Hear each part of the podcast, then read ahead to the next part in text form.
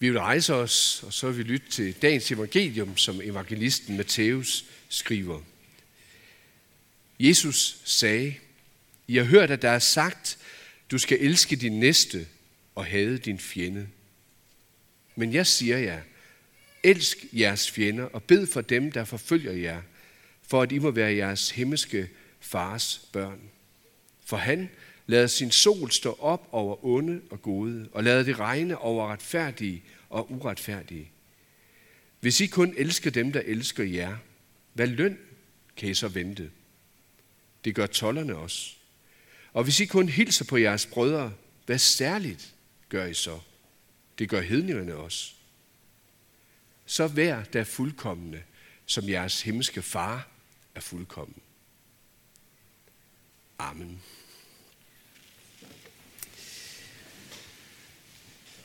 Det er en stor udfordring, Jesus han giver os i dag.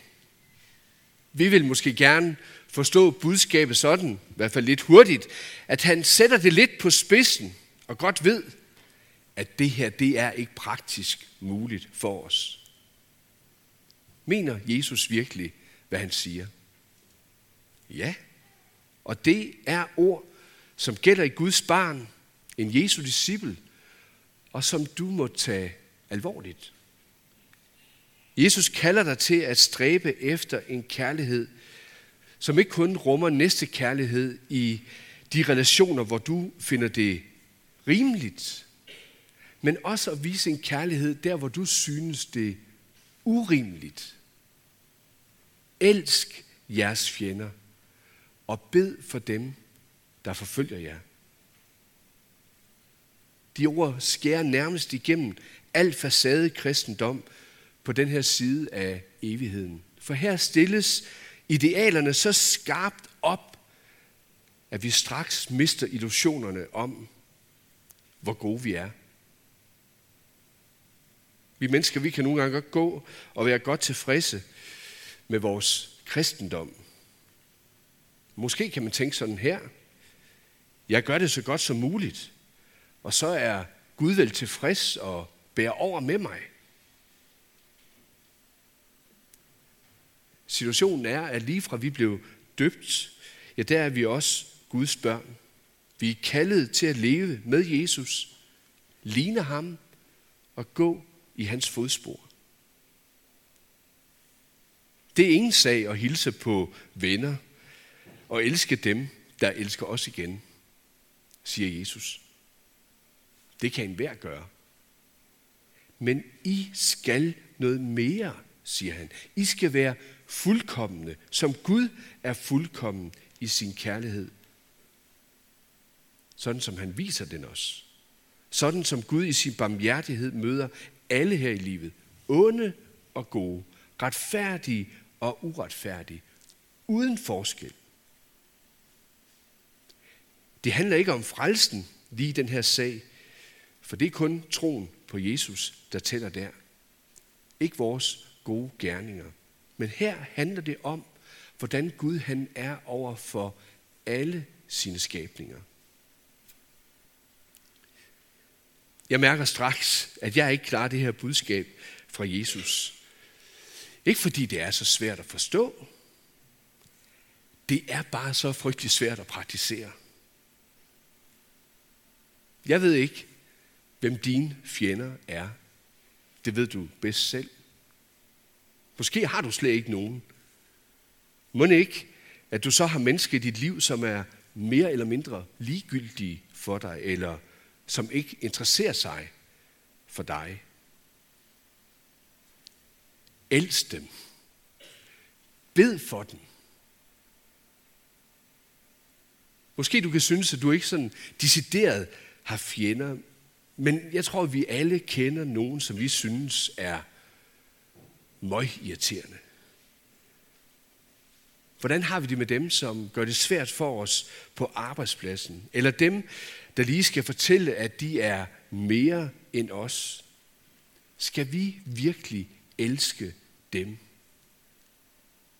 Ja, for Gud elsker dem. Han lavede sin sol stå op over både onde og gode, over sladerhanken, over den irriterende kollega, over ham, der springer over i køen i supermarkedet, den bedre vidende studiekammerat, den værste slyngen, terroristen, millionæren, bumsen. Guds kærlighed gælder alle mennesker, uden forskel. Også dig og mig. Ja, vi er også genstand for Guds helt ufortjente kærlighed. Og derfor er vi kaldet til at elske vores medmennesker. Også ham eller hende, som vi synes er urimelig over for os. Det var egentlig det spor, som vi hørte læsninger lige før, både fra, fra Moseloven, fra 5. Mosebog, og som Paulus siger det i Romerbrevet. Så er Jesu bud her faktisk ganske konkret, og egentlig også praktisk. Det handler ikke kun om gode, velmente ord, som man måske godt kan komme med, og så ellers gemme sådan sit onde sind bag. Men det handler om handling i hverdagen. Efter syndefaldet, der kom uretfærdigheden her ind i verden. Og Jesus han peger på, at uretfærdigheden, som er her i verden, den bekæmpes, når vi viser kærlighed. Vi skal ikke bare vise den til dem, som står os nærmest. Vi skal også elske dem, som ikke elsker os tilbage. Og når Jesus nu kommer med det her bud i dag, så står det sådan en række af seks såkaldte antiteser i, i bjergprædiken, som han holder. Og dermed som den sidste, sjette, som et klimaks på, hvordan de her bud, de opfyldes i kærlighed til Gud og til næsten. Og dermed kommer det til at stå som en altomfattende formaning fra Jesus. Men ikke som noget nyt. For den her sætning, at hade sine fjender, det er faktisk ikke et citat, vi kan finde i Bibelen, i Gamle Testamente, eller sådan et resume af mange tekster i Gamle Testamente, som man tænker, at det er det, Jesus gør op imod. Men det er faktisk mere de skriftlærtes, fariserernes tolkning af kærlighedsbuddet, fordi indsnæver det til kun at gælde jøderne. Med ordet hade, som betyder at afvise eller tage afstand fra nogen, så kan man sådan lokalisere det til at sige, at det er den fremmede, som er min fjende, den som ikke er som mig. Men Jesus han fastholder et bibelsk budskab i sin tolkning af kærlighedsbuddet, for han hævder, at din fjende er også din næste. Den fremmede, den der forfølger dig, er også din næste. Og dermed vil han også pege på, at her handler det egentlig ikke så meget om følelser, men det handler om viljen til at ville elske, også på trods. Og derfor lyder det også som påbud. Elsk. Bed for den. Den ene del er viljen, men handling er også en del eller et komponent i den her forståelse af en bibelsk kærlighed. Handling viser sig, ligesom i noget af det, vi hørte lidt tidligere, i en række konkrete måder. I det at vise omsorg, i det at hjælpe, i det at være gavmild. For som Guds børn, der må vi elske vores fjender og bede for dem. Vi må så at sige afspejle det at være vor himmelske fars børn her i verden. Ja, for netop at vi kan træde frem som dem vi er, for at vise, at vi er Guds børn. Og derfor er det, som Jesus siger her i dag, også en del af en disciples identitet. Jesu pointe er, at vores kærlighed ikke blot skal være selvfølgelig og lige til. Nej, den skal faktisk være særlig og ekstraordinær.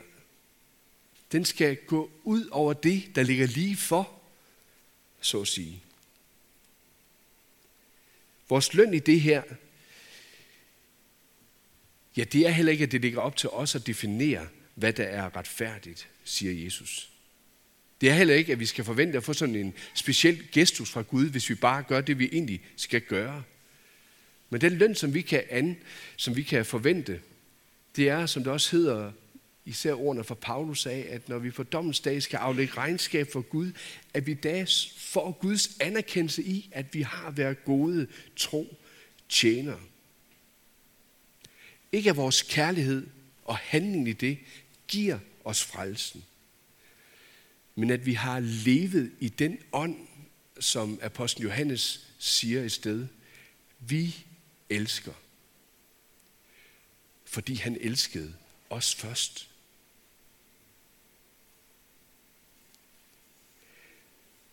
Men kan man altid elske så betingelsesløst? Også ens fjender.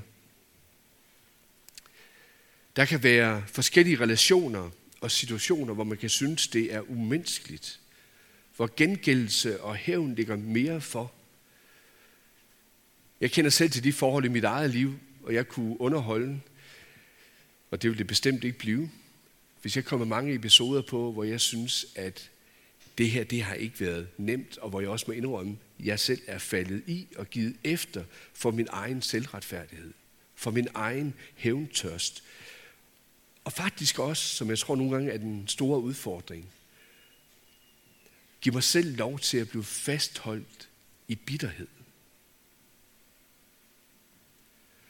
Og derfor kan der måske også ligge den far lige for, at hvis nu vi slækker på Guds krav her, og gør Jesu bud sådan mere overkommelig, mere opnåelig, så det passer til, der, hvad der var så mere realistisk i praksis. Ja, hvad så? Så slap jeg måske nok for en erkendelse af min ufuldkommenhed. Min skyld i min svigt min syndighed i, i manglende kærlighed. Men hvad det ikke vil gøre, det er, at det ville ikke lede mig til omvendelse. Det vil ikke lede mig til korset. Der, hvor jeg kan finde udvejen for min egen fortabthed. Jeg får ikke at blive mødt af Guds dom til evig fortabelse. Jesu kors bliver befrielsens sted. Her viste Gud sin kærlighed til os, mens vi endnu var synder, mens vi endnu var hans fjender. Paulus han kan sige det sådan et andet sted i Romerbrevet. For mens vi endnu var hans fjender, blev vi forligt med Gud ved at hans søn døde. Så skal vi så meget mere, når vi er forligt med Gud, frelses ved, at han lever. Guds nåde mod os er nemlig ikke billig, men dyr. Den er ikke let købt, men kostet. Det er også i det spor, at den tyske teolog Bonhoeffer i sin udlægning af bjergprædiken peger på, at vi ikke kan tale om Guds nåde, uden samtidig at tale om efterfølgelse af Kristus. Hvis vi gør det, så er det egentlig et bedrag. Og derfor så udstiller han for mig at se den kristne malighed, som vil gøre nåden til et skalkeskjul for at slippe for efterfølgelse og i praksis tilpasse Jesu kærlighed til ens egne principper. Billig noget, det er uden kors og syndsbekendelse. Dyr noget, det er at leve med syndernes forladelse som fortegn som fortegn for mit kristne liv. Nåden, den opdrager os til at sige nej til vores eget begær.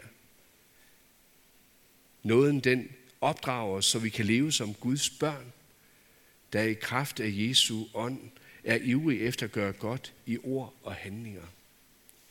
Det sker ved det møde, hvor befrielsen den er ved Jesu kors. Bliv mødt af ham, hvad hans kærlighed kostede, og hvad den sætter mig i stand til.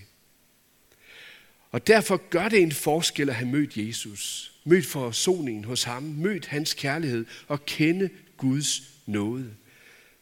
Og derfor mødet også med nadverbordet, befrielsens sted, hvor du sendes ud i møde med din næste, din fjende til kærlighed i praksis.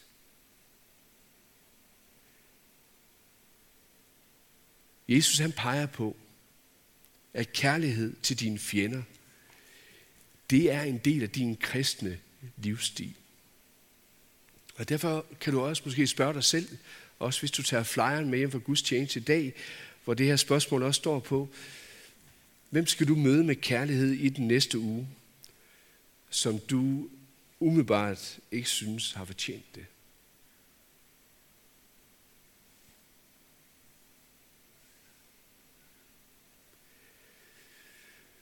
Synes du, det her det er svært? Måske er du der, at du er kørt fast i at leve som et Guds barn i de her relationer. Måske i en konkret relation eller situation. Så vil jeg gerne opmuntre dig til at finde en og, og tale med det om. Der er muligheder, der også blev nævnt her efter gudstjenesten, og der er også også præster eller en anden. Men gør det. Du skal ikke leve med et koldt hjerte, eller med et såret og bittert sind resten af livet. Det ødelægger kærligheden.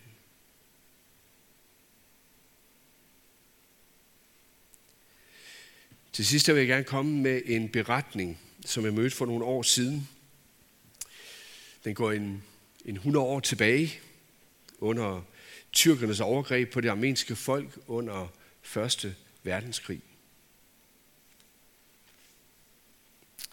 Der var en pige og hendes bror, som forsøgte at flygte fra, en, fra de tyrkiske soldater.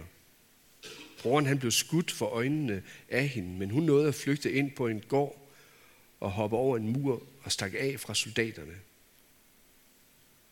Nogle år senere der blev hun sygeplejerske og blev af tyrkerne tvunget til at arbejde på et militærhospital. En dag så blev en tyrkisk soldat indlagt, som hun synes, hun havde set før. Det viste sig at være den soldat, der havde skudt hendes bror. Han var meget syg, var faktisk ved at dø, og hun kunne også nemt have lavet det ske. Og hun mærkede også fristelsen inde i sig. Tag hævn. Gengæld ondt med ondt. Men der var også en anden stemme i hende, der sagde, nej, du skal elske dine fjender. Det var Jesus stemme, den som vi også hører her i dag. Og Jesus, Ja, han boede i hendes hjerte, og hans stemme blev den stærkeste. Så hun passede, plejede soldaten lige så godt som alle andre patienter. Men soldaten havde også genkendt hende, og det var en gåde for ham, hvorfor hun ikke tog hævn. Og en dag spurgte han hende, hvorfor hun ikke havde lavet ham dø. Når hun svarede, fordi jeg gerne vil følge i hans fodspor, som siger, elsk jeres fjender og bed for dem, som forfølger jer. Længe så lå soldaten tavs og tænkte. Til sidst så sagde han, jeg anede ikke, at der fandtes en sådan tro. Vil du ikke godt fortælle mig mere om den? Sådan kan måske både du og jeg blive Guds redskaber, kærlighedens medarbejdere her i verden. Og hvem ved? Måske er der nogen, som gerne vil have, at du fortæller dem mere om den tro, du har på Jesus. Amen.